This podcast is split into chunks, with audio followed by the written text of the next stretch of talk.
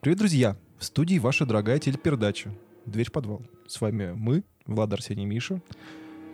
Мы рассказываем тру-крайм истории в призме кинематографа, обращаясь к фильмам и сериалам, новых и старых.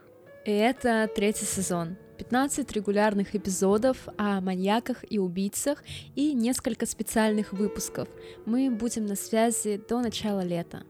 А, может ли врач быть убийцей? Что делать, если у вашего брата странные бакенбарды и любовь к реконструкциям? Кто прятал тела в бочках? Слушайте в наших новых эпизодах. Говорят, у нас приятная обстановка, как будто сидишь на кухне с друзьями, которые затирают за true crime. Спасибо нашим постоянным слушателям, а новеньким привет и добро пожаловать. Мы вернемся в эфир уже седьмого числа, так что ждите. Ждите нас.